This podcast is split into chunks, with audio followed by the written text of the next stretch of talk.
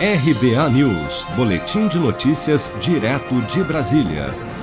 Mais de 627 mil pessoas em todo o país foram notificadas por mensagem de celular nesta terça-feira com orientações para a devolução voluntária do auxílio emergencial, denúncias de fraudes ou dados da emissão do DARF para a devolução do benefício ao governo.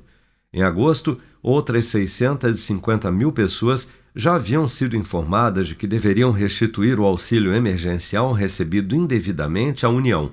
Segundo o Ministério da Cidadania, após o envio do primeiro lote de SMS, foram devolvidos aos cofres públicos aproximadamente 40 milhões e 600 mil reais até o dia 21 de setembro.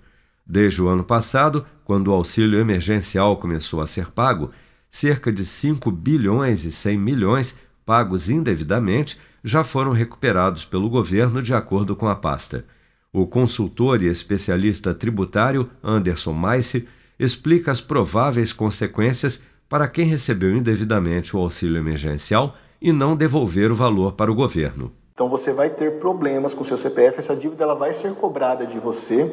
Quanto mais você demora para fazer a devolução, o pagamento da dívida, essa dívida ela vai aumentando, ela vai acumulando ali juros e multas, ela vai virando uma bola de neve.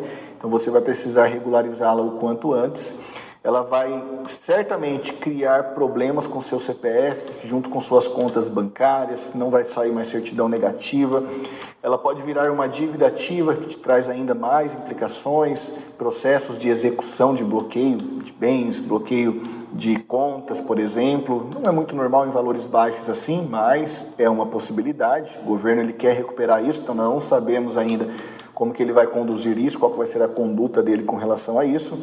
É, e pode também incluir seu CPF no CADIM, que é um banco de dados que você fica totalmente ali impossibilitado de adquirir qualquer tipo de crédito com qualquer tipo de instituição financeira.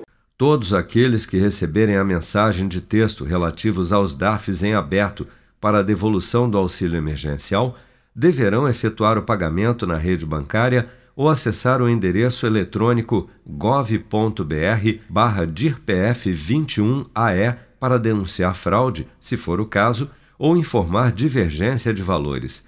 Quem não possui DARF em aberto, mas tem valores a devolver, precisa acessar o site gov.br barra devolução AE e inserir o CPF. O Ministério da Cidadania alerta que as mensagens enviadas devem conter o número do CPF do beneficiário e o link iniciado com gov.br e que as mensagens serão encaminhadas somente pelos números 28041 ou 28042. Qualquer SMS tratando sobre devolução do auxílio emergencial enviada de outros números, se não estes, é falsa. Com produção de Bárbara Couto, de Brasília, Flávio Carpes.